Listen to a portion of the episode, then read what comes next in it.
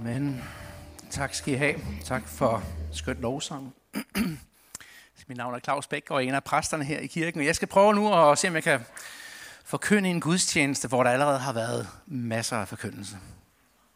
Forkyndelse gennem øh, dåben, som vi har fejret med hinanden og været sammen om. Forkyndelsen gennem øh, det, det smukke digt, som du havde skrevet, Rebecca, om din troshistorie.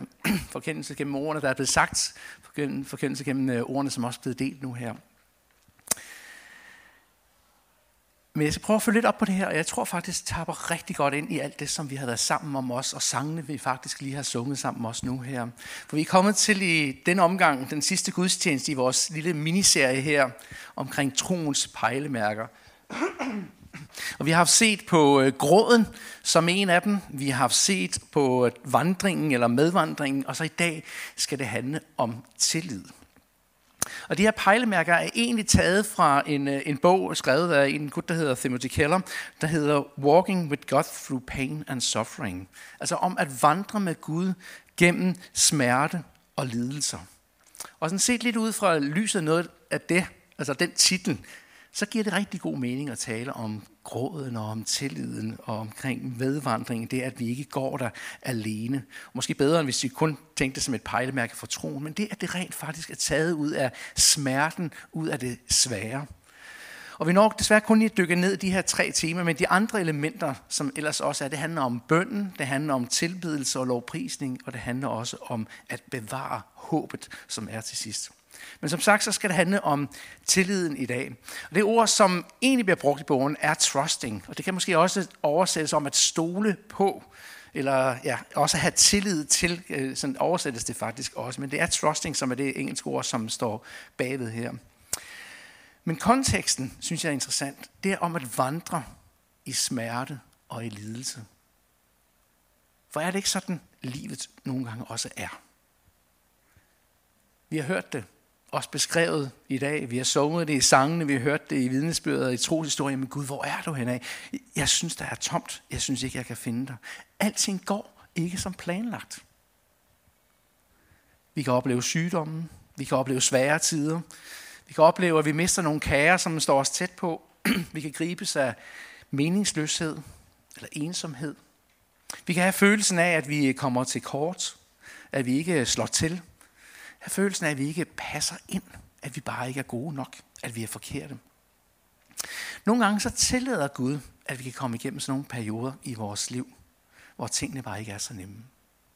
Og det er her, at de her pejlemærker tales ind i det her. For der kan være tider i vores liv, hvor der er efterår, hvor vi føler, at bladene falder af, alting ligesom, det er som om det visner. Vi kan jo nærmest ligesom opleve perioder, hvor der også er vinter omkring os. Perioder, hvor vi slet ikke kan se nogen mening med det hele. Men, og her er det lille men, der kommer. I disse perioder, de tjener måske nogle gange også til et større formål, som vi ikke kan se. Og Bibelen er i hvert fald fuld af sådan eksempler på personer, som går igennem nogle ting, hvor vi tænker, det var da utroligt, hvorfor skulle de gå igennem det her? Men hvor de rent faktisk har en kæmpe stor betydning, som vi også hørte i ordet fra Michelle lige før. Og i sådan nogle perioder, så er det også der, hvor vi måske nogle gange selv lærer allermest af at gå igennem. Ikke på sådan en eller anden øh, intellektuel måde, hvor vi får en masse til vores forstand, men nogle gange så er der nogle karakterer, der opbygges i os, når vi går igennem de ting. Der er noget, som udvikles i os. Det er, det er sådan en, en form for en forståelse eller en indsigt, som gør noget i os, og som gør noget ved os. Vi kan lære noget om Gud også i de perioder, vi kan lære en hel masse om os selv også i de perioder. Men omkring Gud, så vi kan forstå en ny forståelse af et nyt syn på, hvem han er, og måske kan blive større, og vi kan få et måske lidt mere nuanceret billede end meget sort-hvidt. Jakob, ham der skrev øh, Jakobs brev, som vi finder i det nye testamente, han er sådan ret udfordrende på det her. For på et tidspunkt, så siger han det sådan her lige frem, for nogen vil det måske også lige frem, jeg provokerer det. Mine brødre, Altså ikke det, at det er brødre, for det er også kvinder. Ikke? Det er ikke det, skal være provokerende. Det udfordrende kommer her. I skal kun regne det for glæde, når I kommer ud for prøvelser af forskellige slags. For I ved jo, at når jeres tro prøves, så skaber det udholdenhed. det er man ikke brug for at høre, når man går gennem de svære tider. Ah, det skal du bare glæde dig over, det der vel. Men det er faktisk det, Jakob siger. For det gør noget i os, og det gør noget ved os. Vores tro bliver prøvet, og det kommer til at skabe en udholdenhed. Og det er faktisk sådan her, han starter sit brev. Han sender det ud til, øh, til, til, øh, til alle de jøder, som er blevet kristne. Og så starter han, tænk, tænk hvis I fik sådan en brev med posten, ikke? åbnet op, og det alt første, I læser op, du skal bare regne det for en glæde, fordi alt det, du går igennem nu her. Lige på og hårdt, står det her. Men der er en pointe i det. Jeg synes selv, jeg havde sådan en, øh, jeg havde sådan en periode i mit liv, det er faktisk et godt års tid, som var en rigtig, rigtig svær og hård og tør vandring, øh, som jeg var igennem. Jeg oplevede simpelthen, som om himlen var fuldstændig lukket over mig. Der var stille. Fuldstændig stille. Jeg kunne godt råbe. Jeg kunne prøve at sige noget til Gud. Jeg kunne skælde ud. Men det var simpelthen som om mine ord, de, hvis de overhovedet kom ud af munden, så hvis ikke de faldt ned til jorden, så ramte de i hvert fald loftet og røg ned igen. Jeg ved ikke, om der er nogen af jer, der kender den der. Man synes bare, man er palle alene i verden. Man går lidt, ligesom som Rebecca faktisk også lidt beskrev, den, hendes vandring i det her. Jamen Gud, hvor er du henne af? Græde, det kunne jeg faktisk ikke. For jeg oplevede, at jeg var sådan følelseskold inden i. Det var som om, at følelsen kunne jeg slet ikke få, få med. Jeg var lige, lige glad. Alt var ligegyldigt og jeg kunne ikke mærke mine følelser. Og jeg vil simpelthen ikke ønske for nogle mennesker, at de fik lov til at gå igennem sådan en periode, som jeg gik igennem der. Men omvendt må jeg i dag sige, jeg vil simpelthen ikke være den tid for uden i mit liv. For hold fast, hvor gjorde den noget i dybet på mig. Den gjorde noget ved mig, og den gjorde noget i mig. Det man alle kender, jeg ved, at jeg, er, jeg, jeg kan godt lide følelser. Jeg øh, bliver nemt revet med af mine følelser, både på, på godt og ondt. Jeg elsker når jeg sådan synes, jeg kan mærke Guds nærvær. Den der følelse, at jeg får en knus og en krammer. Kender det der sådan, ah, det er godt. Ah ja, Gud han elsker mig. Nej, hvor er jeg her godt at være. Ikke? Men altså, det har vi lyst til at være. Men hvad så med de dage, hvor vi ikke kan mærke det? Hvad med de dage, hvor vi ikke har den der følelse? Jamen, er Gud så væk? Er det, fordi han ikke elsker mig? Er det, fordi han ikke er nærværende? Eller er han længere væk de dage? Nej, jeg tror ikke, det forholder sig sådan. Og det er min overbevisning. Det er i hvert fald mit håb om, nej Gud, han er lige så nærværende, også selvom jeg ikke kan føle det. Det er ikke sådan, at jeg skal få en nedtur over det, hvis ikke jeg føler, at han ikke lige er der. I de perioder er der noget andet, som bærer mig igennem end min følelse. Og helt andet så ved, kender jeg mig selv godt nok til, at mine følelser, de kan nogle gange være styret af mange forskellige input. Kender I det? Altså det er nogle gange lidt, har man fået for meget eller for lidt at spise, hvad har man fået at spise, eller hvad har konen lige sagt til en, eller hvad har ungerne lige gjort, eller der kan være mange ting, som øh, et eller andet sted styrer vores følelser, og vi kan nemt komme til at være i vores følelsers vold. Men der er noget om det, at vi kan læne os tilbage, og det er der, hvor tilliden er. Og det er der, hvor tillid har en stor øh, plads i vores liv, som vi skal i hvert fald på en eller anden måde have grebet. Og der er også andre perioder i mit liv, hvor jeg har haft oplevet nogle andre ting, og I har sikkert jeres perioder, I kan sidde og tænke tilbage på, som I har gået igennem, hvor I også har lært noget. Men dagens pejlemærke, det her, det kommer ind, det handler nemlig om tilliden. Og det kan være sådan et pejlemærke, som vi skal se på lige om lidt. Men rent faktisk så er tilliden også en følgesvend, eller sådan en rejsefælde, om du vil, som vi har med os på vores vandring. Så hvis man nu slår op i den danske ordbog og siger, hvad er tillid egentlig? Så beskrives det som en stærk følelse af at kunne tro på noget, tro på, stole på, eller regne med nogen eller noget. Altså, en, en, skriver sig faktisk her, der er en følelse, ikke? men en følelse af at kunne tro på noget, at stole på noget det der siger, at der er noget, som er større end mig, som jeg kan have min tillid til. Også selvom mine følelser faktisk siger noget andet. Jeg kender i den her tillidsøvelse, jeg, jeg tror, jeg har et billede af den herop. Den kommer, den der. Kender I den der, hvor man skal stå, og så prøve at læne sig tilbage, og så er der nogen, der griber en? Hvor mange har prøvet den øvelse der? Jeg havde for nogle år siden, så havde jeg den glæde af, at min, øh, min datter i hendes, øh, gymnasie, eller hendes øh, folkeskole, så læreren tog hele gymnasieklassen med ofte ned til kirken, og så havde jeg sådan noget religions- og kristendomsundervisning for dem. Og en af dagene, så skulle vi lave den her tillidsøvelse, og så naturligvis så vælger man lige sin datter, fordi man siger, okay, så der tænkte hun går nok med på den. Ikke? Så hun skulle stille sig op og skulle lave den her øvelse, og så stod hele klassen i et rundkreds omkring, og så stod jeg bagved og skulle gribe hende, og hun skulle bare lade sig falde bagover. Ikke? Og mens vi står lige omkring og snakker omkring den her situation her, så er der lige en, der, der, der spørger mig om noget, og jeg står og skal til at gribe hende, så jeg vender jo mig om. Nej, jo, det gjorde jeg. Jeg var høflig, som jeg var, så jeg vendte mig over med ham, og så råd min datter, hun, hun havde tillid til sin far, øh, og hun faldt jo lige så langt, som hun var. Altså lige, røg lige ned i gulvet lige ved siden af mig. Ikke? Og, og hun, hun havde tillid til mig. Så skulle vi lige prøve den igen lidt senere, når jeg var klar også. Ikke? Og, og der kan man godt se, der, der var tilliden lidt mindre, og skulle lige være lidt mere sikker på, er han der nu den her gang? Ikke? Men det, jeg tror, vi kan lære af den øvelse her, det er, at tillid, det er noget, vi kan have. Tillid, det er noget, som nogle gange bliver opbygget over tid. Men tillid er faktisk også noget, som vi kan komme til at miste. Hun mistede den måske lidt her, heldigvis fik vi den genopbygget igen, men nogle gange tager det også tid at få genopbygget det. Men tilliden er noget, som vi kan have til nogen eller noget, som der står beskrevet her. Og den tillid, den kan faktisk nogle gange få os til at handle og agere, fordi vi har tillid til, at det går jo nok. Der sker jo, det, det, den, den bærer det her. Det er i orden, jeg går op på scenen her. Den falder ikke sammen, selvom jeg har stået op, og jeg kan godt hoppe på den. Den falder ikke sammen. Jeg har tillid til den nede. Men nogle gange, så er tillid faktisk også et valg, som vi må træffe. Det var det lidt for hende. Specielt anden gang var det virkelig et valg, hun skulle gøre, om har jeg nu også tillid til hende. Og derfor har det også lidt med vores tro at gøre. Fordi har vi tillid nok til at prøve at gå i tro? Har vi tillid nok til at lade os falde, eller lade os kaste ud i det? Tillid er en tro på, at Gud han er der, også selvom vi synes, at udfordringerne står os til halsen, og vi næsten ikke kan klare det mere. Men det interessante ved sådan en tillidsøvelse, der sad jeg tænkte over, det handler jo ikke om, hvor stor en tro Emilia, min datter, nu havde. Det handler om, havde hun bare tro nok til, at jeg nok skulle gribe hende. Det var ikke mere end den tro, der skulle til.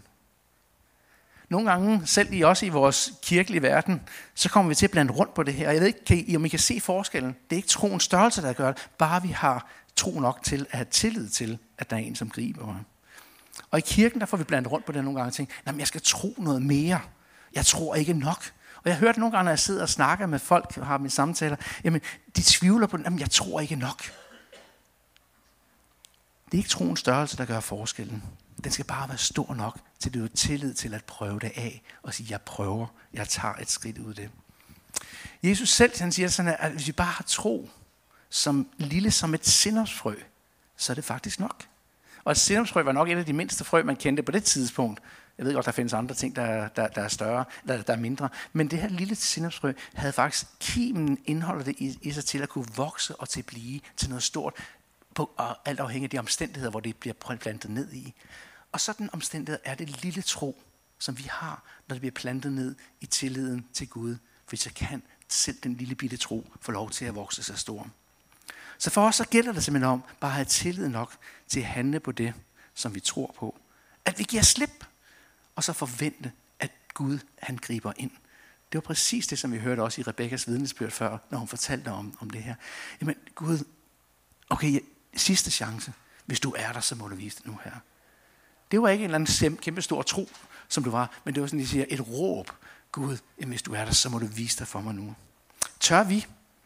Tør du? Tør jeg? Giv slip og lad Gud tage over. Har du tillid nok til Gud for dette? Hebræerbrevets forfatter, han udtrykker det sådan her i det, som man kalder troskapitlet i det 11. kapitel. Tro er fast tillid til det, der håbes på. En overbevisning om det, der ikke ses. Hvad håber du på? Og det du håber på, har du da en tillid til, at det faktisk nok kan blive sådan? Har du sådan en overbevisning om det? Ikke at, at en overbevisning om, at Gud kan gribe ind, der hvor det synes umuligt. Ikke en overbevisning om, at det skal fikses og ordnes på den og den måde, men om, at der er en, som nok skal tage hånd om det og føre dig enten ud af det, eller også føre dig igennem det. Og nogle gange handler det måske også om bare, at det kunne blive stående midt i det. Og være stærk nok i de situationer, som vi er i. Jeg kom på et tidspunkt gående i sådan et skovområde, hvor der var en, en stor sådan, øh, en mørk sand midt i det hele, og solen har stået og braget ned. Og I, ved, I kender godt sådan en mørk sand, der har stået lang tid i solen. Det bliver rigtig, rigtig varmt at stå på, når man kommer gående med bare tæer. Og jeg kom gående, og der var et lille barn, som var kommet gående på den her sti og kommet ud af det her sand, og brændte fødderne noget så enormt. Så de stod der midt i sandet, og, au, au, og så begyndte at græde, og blev stående i sandet. Og jeg vidste jo godt, at hvis jeg bare lige tog det her lille barn og flyttede det lige et lille stykke over ved siden af, hvor den her skovjorden var, så var det køligt igen. Men det var som om, at barnet kunne simpelthen ikke komme ud af den her Og hvor er vi nogle gange sådan, vi står i vores eget liv, vi står midt i et eller andet, står og tripper. Men har vi tillid til, at der kommer en, der lige nogle gange løfter os og flytter os over og stiller os et andet sted. I mit tilfælde, det som jeg beskrev det før, så håbede jeg om, at jeg enten håbede jeg på, at enten kunne komme ud af den tilstand, jeg var i, eller også at Gud han vil hjælpe mig til at være midt i det. Men jeg er jo frustreret i det. Og så oplevede jeg, at i den periode voksede der en overbevisning om, at Gud han var der. Også selvom jeg kunne føle ham. Det var ikke noget, der var der med det samme, men det var noget, som skete igennem den proces, jeg var i, der oplevede, at det gjorde noget ved mig og inde i mig. Og jeg oplevede, at Gud, jeg har tillid til dig, til trods for, at jeg ikke føler det. Den var ikke stor til at starte med, men den modnede sig i mig. Og til sidst så turde jeg læne mig ind i tillid til, jamen Gud, jeg tror, du er der, uanset hvad. Og hvad der konkret gjorde, at jeg kom ud af det, det kan jeg faktisk ikke sige. Jeg ved faktisk heller ikke, hvad der var, der ledte mig ind i det. Jeg kunne bare konstatere, at jeg havde det sådan en, et års tid i, i mit liv. Også selvom jeg ikke kunne føle noget her. Ud kom jeg, fordi Gud på en eller anden måde ledte mig videre igennem dem. Den periode, den gjorde noget i dybet på mig. Den ændrede mig, og jeg lærte at hvile mere i ham. Det var ikke til at se, da jeg stod midt i det, men bagefter kan jeg se tilbage, at det var det, jeg oplevede. Naturligvis kan der stadig komme perioder i mit liv, hvor jeg bliver nødt til at minde mig selv om, at det er sådan, at Gud han er der, uanset hvad jeg tænker. For tilliden har også sådan en medvandrer, sådan en sin onde modsætning, som det nogle gange er. Sin negative fætter. Man kan tænke, at det kan være mistilliden, der er modsætning til tilliden. Øhm, og det kan det også godt være. Men for mig så bliver mistilliden ligefrem noget, som vi ligesom handler om, og siger, nej, det vil vi i hvert fald ikke gøre. Så noget, noget aktivt at gøre. Så for mig er det egentlig ikke mistilliden, der er den store udfordring til, til, øh, til, min, til min tillid til Gud. Det, jeg tror, der er den større, det er faktisk tvivlen, der kan komme ind. Ah, må det nu også skal være rigtigt. Kan, kan, mener Gud nu også det her? Og den tvivl kan nogle gange lamme os, og til at gøre, at vi holder krampagtigt fast og siger, jeg vil ikke overlade det til Gud. Jeg vil ikke give slip på mig selv. Jeg tør ikke lade mig falde, fordi hvis nu han ikke griber. Der er det, tillid, der er det, mist, hvad hedder det tvivlen her, som på en eller anden måde kommer til at spænde ben for vores tillid til Gud. Hebræerbrevet fortsætter øh, med sådan en lang liste i det efterfølgende kapitel, kapitel 12, med en lang liste af personer, som gennem tiden i Bibelen har haft tillid nok til at tro på Gud, til at gøre ting, som simpelthen har haft enorm indflydelse på hele historien. I kan selv gå hjem og læse det også. Jeg skal ikke gå ind på, på alle de her. Men læser vi dem, og læser vi de beretninger, som er bagved, så kan vi se, at det var ikke personer, for hvem, hvor livet netop bare gik godt. Det var personer, som vi hørte det i, i ord, som blev sagt før, personer, som var der var jo ikke flexjob dengang, men som også var hårdt ramt på nogle måder, som var, var mærket på livet på mange forskellige måder, men Gud brugte dem alligevel. Jeg tror ikke, at personerne, de stod i situationen, at de oplevede sig som det, det som meningsfyldt og store og stærke, tværtimod. Men Gud brugte dem midt i perioden. Men de havde tillid til det håb, og en overbevisning om, at selvom de ikke kunne se en løsning på det, jamen så havde Gud en plan med det. Og nogle gange så får vi bare kun lige skridt for skridt åbenbaret. Vi behøver ikke at se det store punkt, hvordan det skal komme. Og det leder mig lige til det sidste punkt på min, øh, i min prædiken her. For det handler om tilliden som et pejlemærke. For hvad betyder det, når tilliden ikke bare er sådan en følgesvend og sådan en rejsefælde, men som også bliver sådan et troens pejlemærke for os. Altså noget, som er med til at give vores mening, liv og retning. Det betyder, at tilliden som rejsefælde gør, at vi til tider også må vælge at tro. Og vælge at lade vores håb og overbevisning om det, som vi endnu ikke kan se en løsning på, at det vil Gud hjælpe os til. Og det med udgangspunkt i bare den her tillid om, at tør vi læne os ind i det, tør vi så handle og gå på det, som Gud han leder os til. Det er ikke altid nemt. For vi vil så gerne have ligesom de færdige løsninger og sige, sådan og sådan skal vores liv se ud, og så gør vi sådan, og så skal det og det ske. Men tør vi have en tillid til, at Gud han har en løsning på det? At han nok skal hjælpe os igennem det, og igennem de hårde perioder, og også de svære perioder i vores liv. Har vi tillid til, at han kan finde en vej ud af dem? Det der så sker, når vi begynder at bruge Gud som et pejlemærke, og i tillid til ham prøver at tage nogle skridt, så er det der, vi kan opleve, at det faktisk holder. at Gud han holder sine løfter. At han nok skal føre os igennem. Han nok skal hjælpe os. Nogle gange kan det tage lang tid. Nogle gange sker det hurtigt. Men når vi så oplever, at Gud han er der for os, og det rent faktisk virker, så bliver det sådan et troens pejlemærke, fordi tilliden begynder at vokse i os. Jeg ødelagde tilliden lidt hos min datter, da hun faldt. Men når hun så havde oplevet, at jeg greb hende nogle gange, så kunne hun begynde at genopbygge tilliden igen. Ah, okay, den er god nok. Hver gang vi oplever, at det holder, at Gud han er der, så er det simpelthen en mulighed for, at vores tillid til ham kan vokse. Og derved så bliver tilliden faktisk sådan en indikator, eller et pejlemærke for, om vi er på vores rette tid. Vokser vores tillid og tro på Gud med tiden? Med vores liv og vores handlinger hviler vi så mere og mere i ham. Og nogle gange måske også kan vi se en forskel på, at vi hurtigere og hurtigere reagerer og vælger at have tillid til Gud, også selvom vi måske har svært ved det. Så siger okay, men jeg ved, det Gud plejer at have fat i den, så jeg vælger hurtigere. Nogle gange kan vi overanalysere og overtænke situationerne, men jeg tror, jo mere vi kommer til at hvile i Gud, jo mere siger vi, jeg ved det faktisk ikke, men Gud skal nok finde vej det. Nu ved jeg ikke, jeg har ikke spurgt, om man må bruge dig som eksempel, Marianne, men det gør jeg lige, fordi når jeg, Marianne hun er leder af vores Østergade til middag, og de er afhængige af, der kommer folk ind og hjælper til de forskellige aftener med både med madlavning og opvask og alle de ting. Og jeg ved, du har lang tid prøvet at koordinere det, organisere det og finde ud af navne. Er der nu nok på listerne og sådan noget? Og til sidst så gav hun op over for det og sagde, jamen Gud han sørger for det hver eneste fredag aften. Jeg behøver ikke at bekymre mig. Er det ikke rigtigt? og det er den tillid et eller andet sted, der siger, jamen Gud, han er der i det. Det betyder ikke, at vi skal lægge hovederne væk fra os, at vi ikke behøver at planlægge og sådan noget. Det, det tror jeg stadig, vi skal gøre. Men jeg tror, at den der, have den der tillid og hvile i, jamen ved der være, Gud han sørger for det. Det kan godt være, at jeg ikke lige kan se, hvad det er for nogle personer, der kommer mig til hjælp. Jeg ved ikke, hvordan det skal gå op. Men Gud, du gør det. Og kan vi ikke bruge det her i vores liv i mange omstændigheder? Jeg tror det. Der hvor vi siger, men Gud, jeg kan ikke se vejen i det her. Men jeg har tillid til, at du må vise mig det. Og så vil tilliden og troen på Gud vokse, og vi vil begynde at handle og hvile mere i det. Så jeg tænker, at vi meget gerne skulle kunne se, at vores tillid og vores tro til Gud vokser over tid. Og nogle gange så er der to skridt frem, og så er der et tilbage igen, og så prøver vi lidt igen. Når vi læser videre i Hebræerbrevet, så giver det mening. For det var i tillid til Gud, at alle de her troshelte, de handlede. Det vi skal gøre, tror jeg er det samme, som disciplen Peter gjorde, da Jesus opfordrede ham til at træde ud af båden.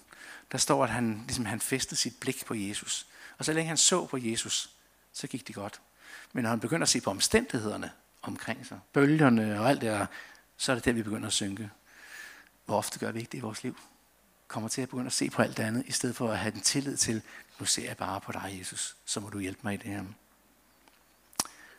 Derfor fortsætter, der starter Hebræerbrevet, det, det 12. kapitel der, der starter forfatteren sådan at se hen til Jesus.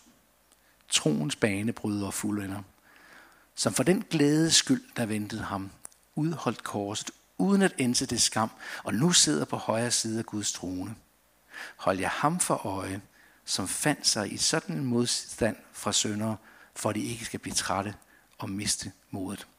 Se, han er vores pejlemærke. Lad os holde ham for øje. Lad os se på ham.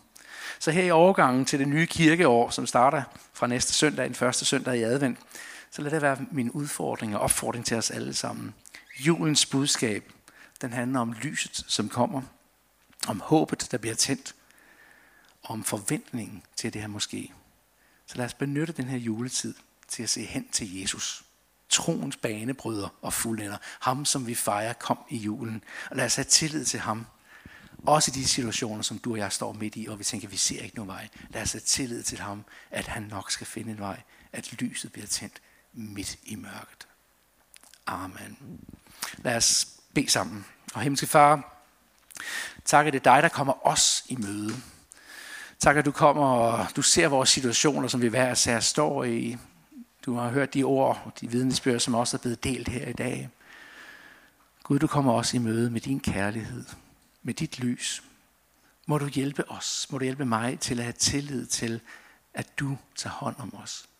Og Gud, så beder jeg dig også om, at du må give os udholdenhed og tålmodighed til også at stå midt i det, også nogle gange, når det var tid. Din timing er der, hvor du måske bruger det for at gøre noget i os og gennem os og gøre noget ved os. Så styrk os med din tålmodighed, Gud. Det beder vi dig om. Amen. Vi vil gerne her tage det meget, hvad kan man sige, sådan meget bogstaveligt, at vi tror på, at, at Gud han er med os. Og vi tror også på nogle gange, som vi hørte om sidste søndag, at vi også nogle gange brug for nogle medvandrere, nogen der støtter os og hjælper os og går ved vores side. Og der bruger vi også kirkefællesskabet. Og jeg tror på, at bønden er en sådan faktor, som er med til at hjælpe os på den vandring, at vi vil gerne være med til at bede for hinanden. Så derfor vil, vil vi lige være nogle stykker, der går over herover i hjørnet. Så hvis du har brug for, at der er bede sammen med nogen i den situation, som du står i, så vil vi meget gerne være med til at, at bede for dig. Og jeg vil også bede Michelle om at komme med op, der havde ordet her, hvis du er med på det. Så hvis der er nogen af jer, som på en særlig måde øhm, oplevede det, som Michelle hun delte før, er noget til, til dig, så kom også op, og så vil vi meget gerne være med til at bede for dig også. Jeg synes, vi skal rejse os op, så mange af os der kan. Og så lad os løfte vores stemmer, tilbede Jesus, se hen på ham. Så lad os udtale hans navn, og lad os sige Jesus ind over de situationer, som vi står midt i. Lad os sige, vi ønsker, at Jesus skal bringe liv og lys og håb ind i det, som jeg står i nu. Amen.